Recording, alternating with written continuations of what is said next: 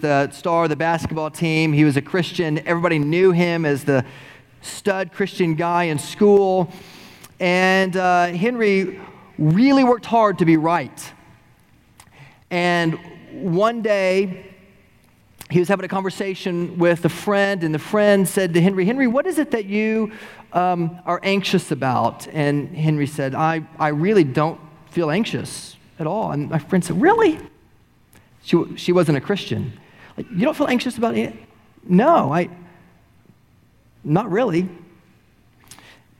A few months later, uh, Henry's father had an affair. His parents got divorced. The same friend of ours asked Henry a question again Henry, what are you anxious about? What's changed in your life now that your parents are divorced? Well, no, nothing. I'm, I'm doing great. You know, Jesus loves me. Doing great. Okay. Really?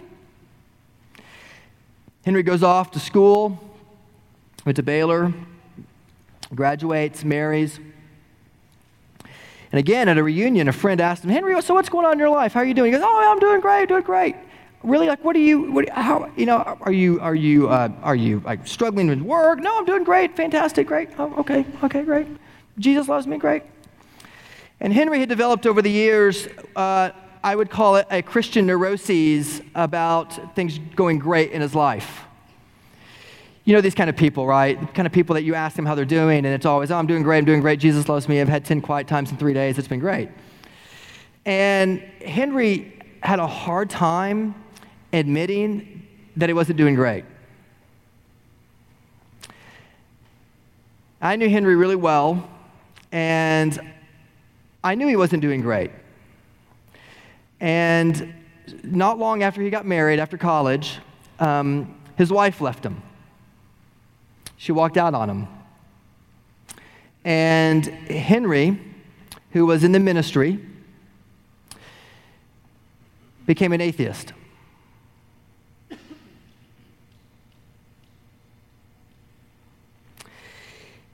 He looked back at his life and he realized that what he had done was put together an image that everything was going great, but inside of him was a very slow burn. Very slow. So that one day he completely crumbled from the inside out. Psalm 37 begins, as we said two weeks ago, with this phrase fret not because of evildoers. And when you and I read that phrase, I initially think, you may too, like, fret not because of evildoers. And I look around all my friends and my situations, and I don't see any Philistines sitting outside my door. Like, I don't see any evildoers. Do you? Like, for those of us who have been abused, oh, it's easy to see an evildoer. For those of us who have been thrown under the bus at work, it's easy for us to see an evildoer. For those of us who have been rejected by our spouse, oh, it's easy for us to see an evildoer. For those of us who have been victim of horrible tragedies, it's easy for us to see how we have an evildoer. But the Hebrew word for fret is much more complex than just being worried about somebody who is going to harm us. The Hebrew word for fret means a slow burn. It is a combination of worry and self pity and envy and anger. You ball all that together and you keep it in and you get fret. Are you fretting an evildoer? Well, maybe your life is great and you don't see any evildoers, but maybe that phrase actually means more than that. Like maybe because you're at work at 6 a.m. in the morning every day because your father never made you feel like you were good enough, maybe you're fretting an evildoer. Maybe because you can't leave the house without makeup and your nails done because your mom may never have told you how pretty you were. Maybe you're fretting an evildoer. Maybe for those of you who um, are single and you have been to the dating scene and been rejected and been burned, and you maybe you haven't had a date in 10 years. Like maybe you're fretting an evildoer. Maybe it's just the culture that you don't want to date. I don't know. Maybe that's the culture. But maybe it's because you're fretting an evildoer. Those of you who are afraid to leave your house because of the darkness, maybe you're fretting an evildoer. Those of you who are always trying to present yourself as that you have it all together, maybe you're fretting an evildoer. Listen, to fret means to burn from the inside out. And there are a lot of Christians in Owasso, there's a lot of Christians in Oklahoma who have grown up in the church and they have, they have manicured themselves to look like they have it all together, but inside there's a slow burn. You know, this happens in nature. Did you know that? There's a bipolar medicine that uh, you can take Maybe somebody in this room is taking it, I don't know. But it can produce in about one in a million people something called the Stevens Johnson's syndrome, which is that your body literally burns from the inside out because of an allergic reaction. You don't really know it until you go to the hospital with your rash and realize that your internal organs have been burning. Or when lightning strikes a tree, you know, lightning can strike a tree in such a way that the inside of the tree catches on fire, but people don't know it's on fire because they can't see the smoke. It travels up the trunk until the tree falls down.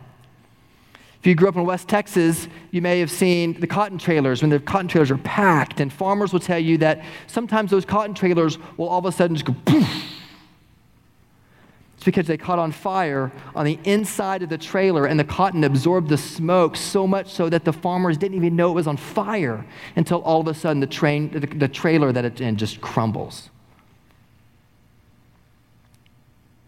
Fret not an evildoer. in this psalm, it is the greatest case study of how not to fret an evildoer, whatever that evildoer, whoever that evildoer may be.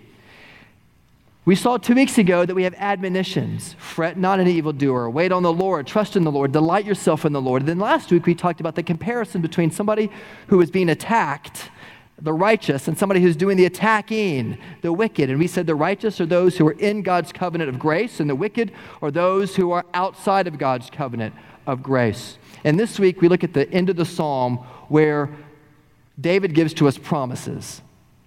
How is it that you're not to fret an evildoer?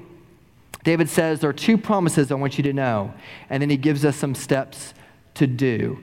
Two promises that he wants us to know. How do you not fret an evildoer? Toward the end of the psalm, lower your eyes with me and look. It says, The steps of a man are established by the Lord when he delights in his way. Though he fall, he shall not be cast headlong, for the Lord upholds his hand. The promise of the gospel is that he establishes your steps that the Lord knows who are His, and if you by faith trust in Him, He establishes your steps. And notice that even though He establishes your steps, what does verse 24 say? Though He fall, doesn't mean it's going to be great. Though He fall, He shall not be cast headlong, which is a great encouragement to me because I don't get to hold God accountable to my version of what success is. Though we fall according to our own versions of success, He holds us. The promise that David wants to give us is that your Father holds you securely. He holds you. How do you begin to not fret an evildoer? You have to know that Jesus holds you. He's there. And even though you fall, He will not let your foot slip. Notice it goes on and it says, The mouth of the righteous utters wisdom in verse 30, and his tongue speaks justice. The law of his God is in his heart, his steps do not slip. David says, You want to learn how to not fret. You have to know that God holds you securely. When fidget spinners were all the rage this spring. Do you remember those? When fidget spinners were all the rage, elementary school kids were flocking to Toys R Us to buy fidget spinners. But our middle school and high school kids were flocking to their bedrooms to watch a Netflix series called 13 Reasons Why. Have you heard about this series? It's a series of a story of a girl named Hannah Baker, who is the new kid at school at Liberty High.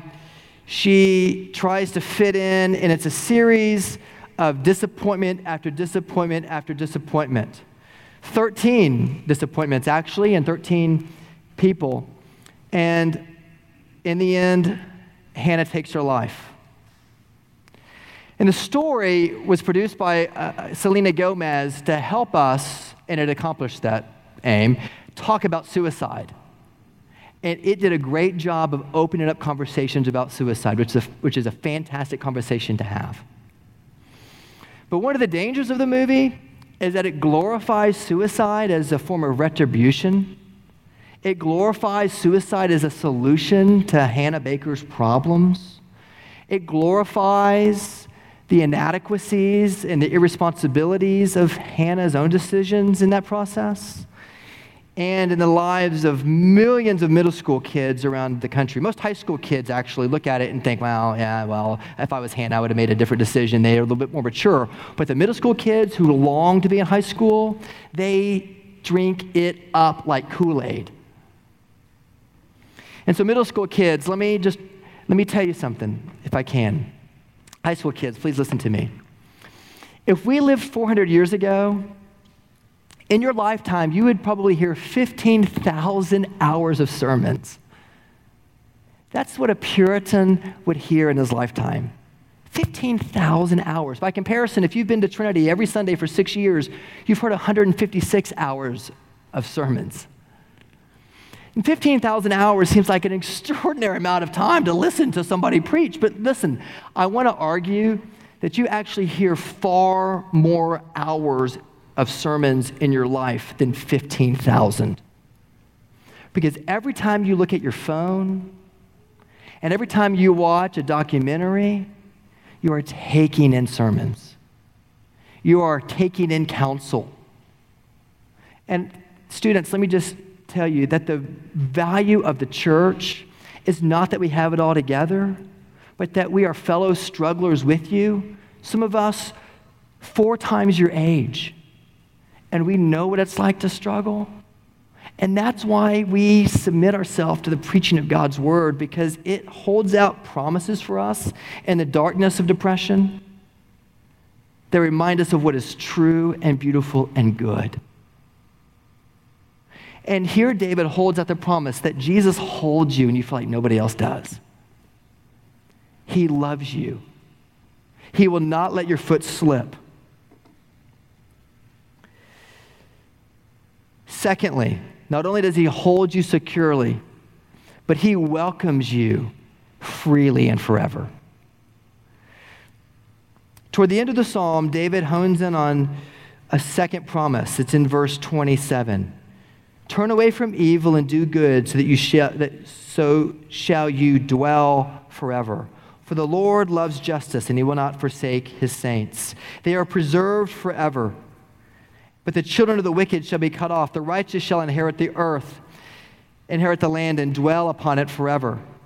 And then down in verse 32, the wicked watches for the righteous and seeks to put him to death, but the Lord will not abandon him to his power or let him be condemned when he is brought to trial. In other words, the Lord welcomes you. He doesn't just hold you, but he welcomes you. He hosts you, and not just temporarily, but forever. And hospitality and celebration go together. When Jesus welcomes you, he celebrates you. When you fret an evildoer, listen, all the sermons that you hear from all your social media sites, from everybody that you get counseling from at work or at school, they're all telling you some kind of worldview and truth to believe. But here the gospel is saying that Jesus holds you and he hosts you, he welcomes you freely.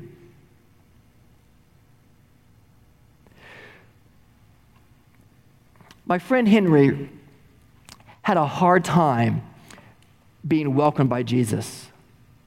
In his whole life, he struggled to earn God's acceptance. And in his situation, it actually went back to the lack of acceptance that he felt like he had from his own dad. And the church is full of people like that who are just worn out by changing diapers, who are worn out by their kids week after week, who love their children, but many moms feel guilty when they take a break. Don't feel guilty. Somebody has to change the diaper. Yes. But it's okay to take a break. The, the greatest insult I think that we as Christians can offer one another is the refusal to receive hospitality. There's a Scottish uh, theologian um, who once said that Christians' greatest sin is not that they're not neighbors to others, but it's actually that they are incapable of being served by their neighbor. Because we feel like we have got to keep it all together. But in the gospel, listen, you are the guest.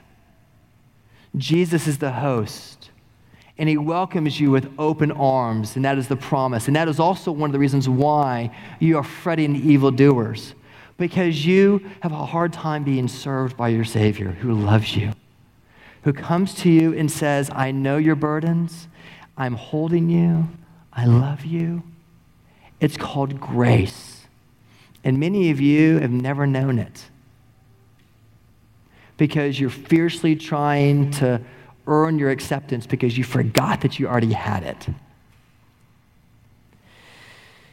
God welcomes you forever. The images of God throughout Scripture are soaked in the metaphor of hospitality. God provides manna and quail every day in the wilderness for a hungry and often very ungrateful people. God offers shelter in a rock and in a land for his people. God offers refreshment through living water. Israel's covenant identity was both dependent on God for welcome and provision, and yet they were also answerable to God for their own treatment of the alien and the stranger. In the New Testament, Jesus is the gracious host. He welcomes the tax collector and the sinner. He welcomes children and prostitutes. And those who thought that they were the preferred guests at the party were shocked by how hospitable Jesus was to the marginalized of society. And you know who else he welcomes? You.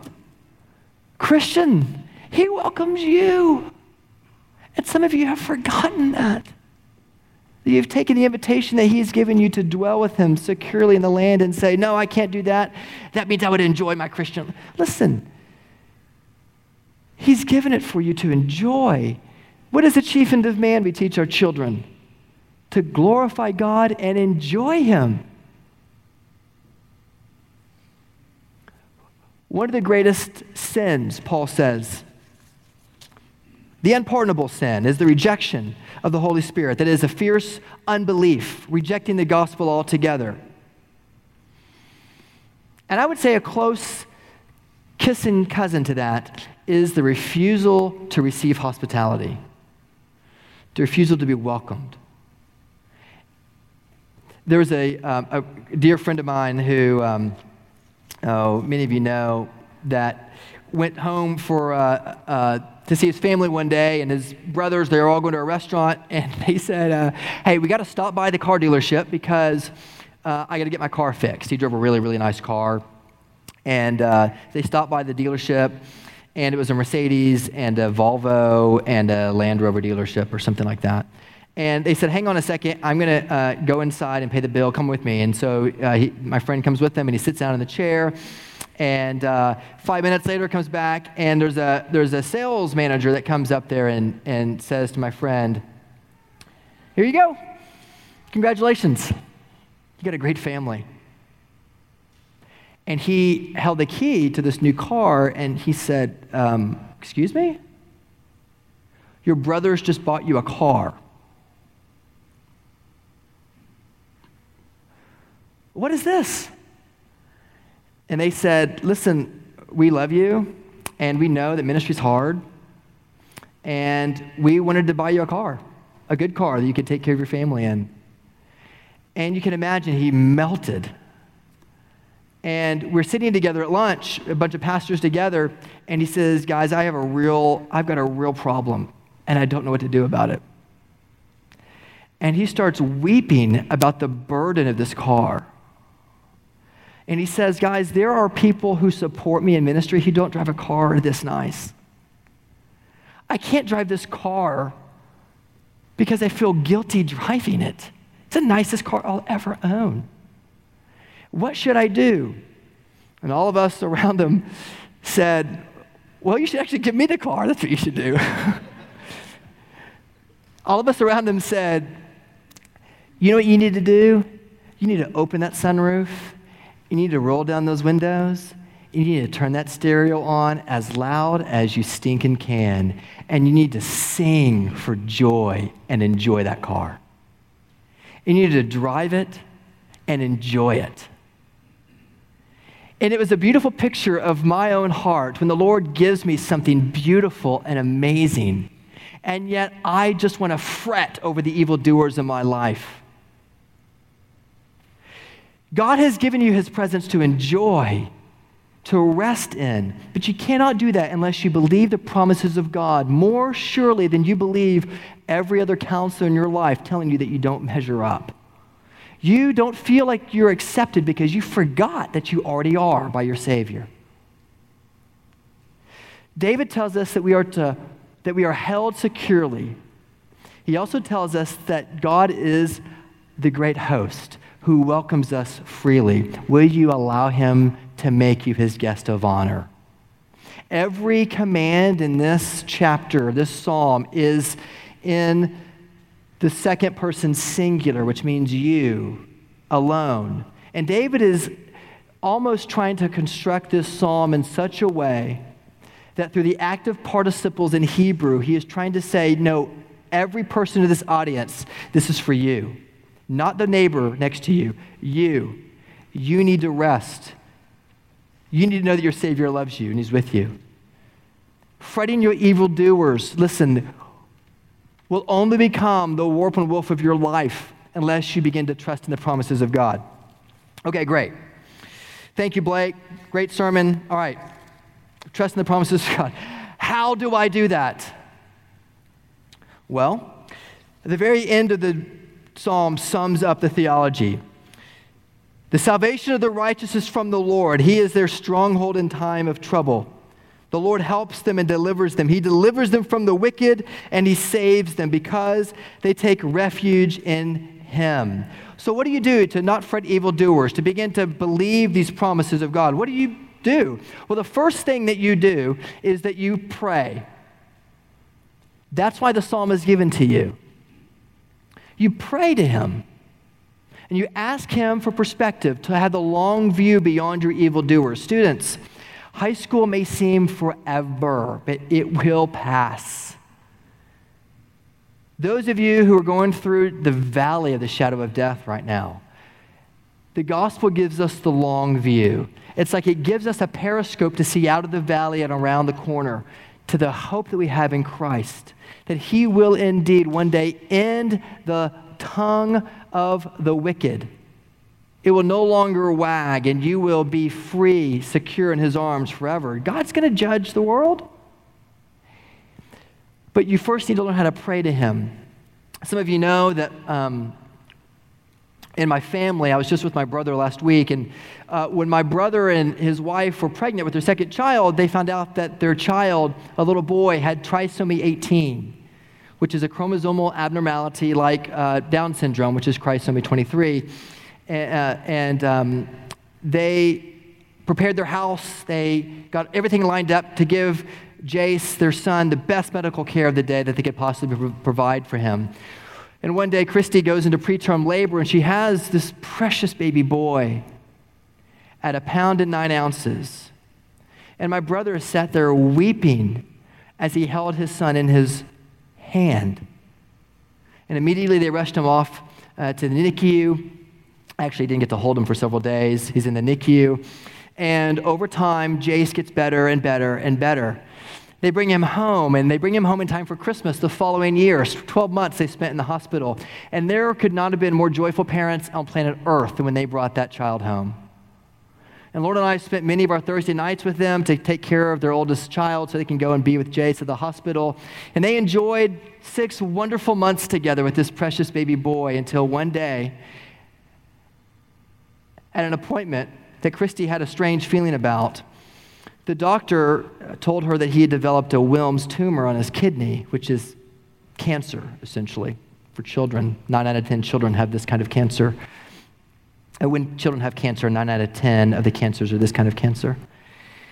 And the hope that they had for this child disintegrated.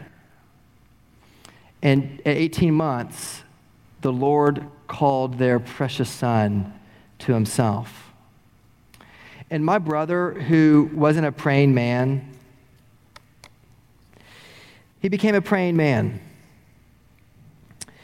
And most of his prayers, as were mine, my fourth year of seminary, were not exactly PG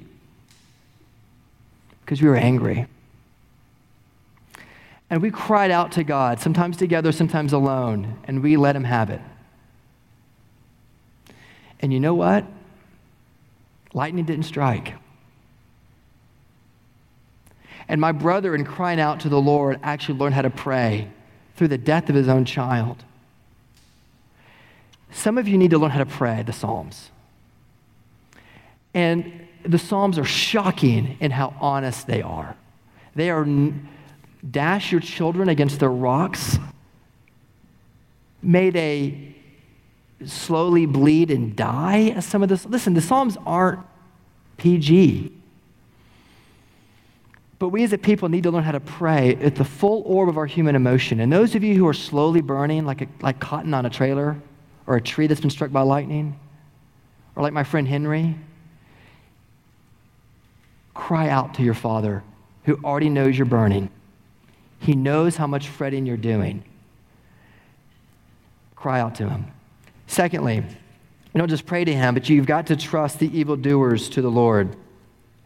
You have to trust the evildoers to the Lord. Somebody this week texted me that they were praying through Psalm 37 because of an issue in their own family, and they were experiencing a profound sense of injustice. They didn't, they just, it's a complicated situation. They were caught up in this very difficult interfamily turmoil.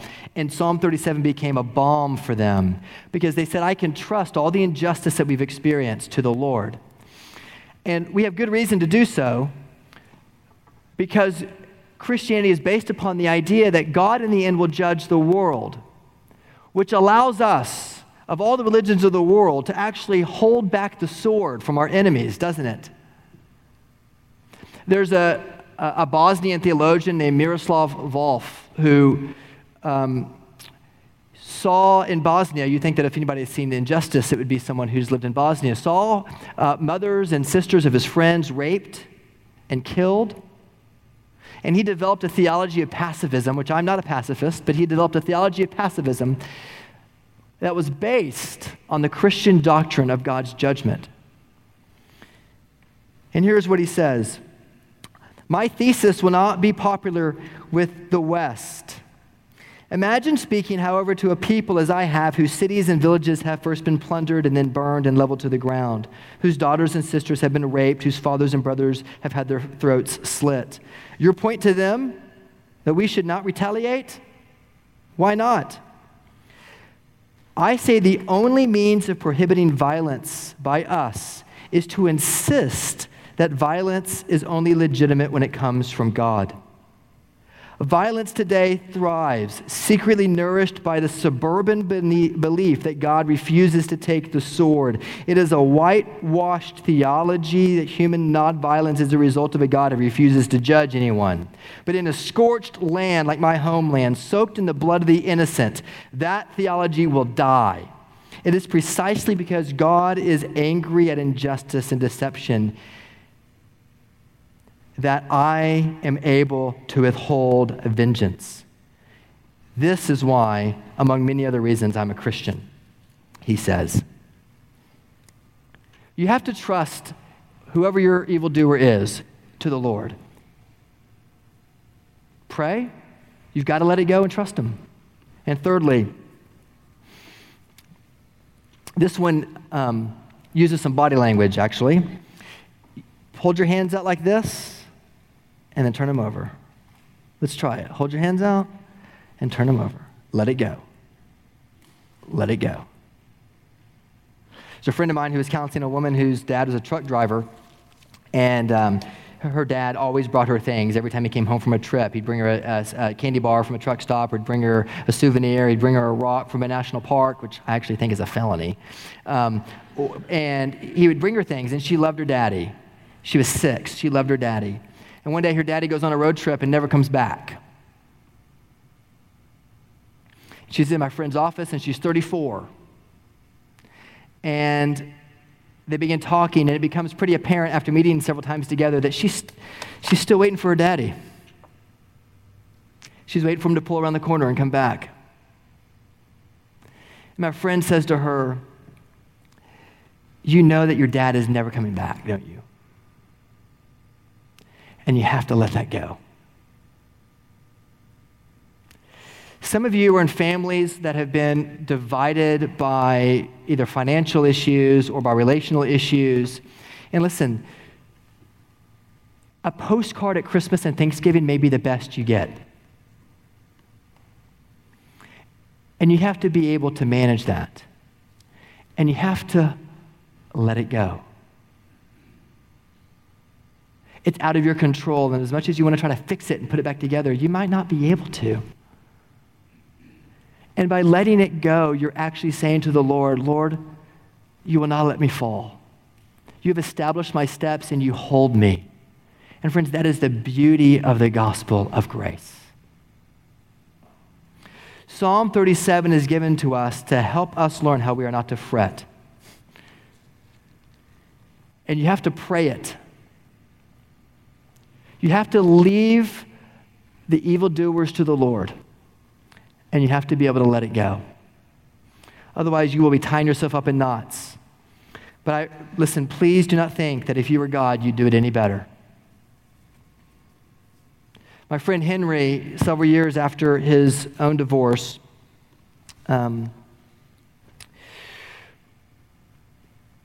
began to realize that he'd never actually believed the gospel because he was always trying to put together this mirage of the good life of a Texas kid that even in ministry wasn't a Christian. And he heard the gospel. And he heard the good news that God is merciful to me, a sinner. And today he is back in ministry in the Dallas area and we sit around and talk about the gospel and how beautiful it is. And it's amazing to see that he gets it after so many years of thinking that he had it all together when he was fretting evildoers all the time. Fret not because of the evildoer. Know that your Savior holds you securely. Know that he welcomes you freely, that you are his guest of honor. Pray Psalm 37, make it your own. Apply it to your situation. Leave the evildoers to the Lord. Trust that His word is true, that He will bring upon the judgment.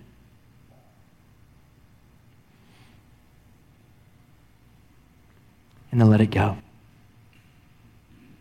Because your Savior holds you in His arms and He sings over you His love and He is proud of you when you struggle over sin and when you struggle to release these evildoers.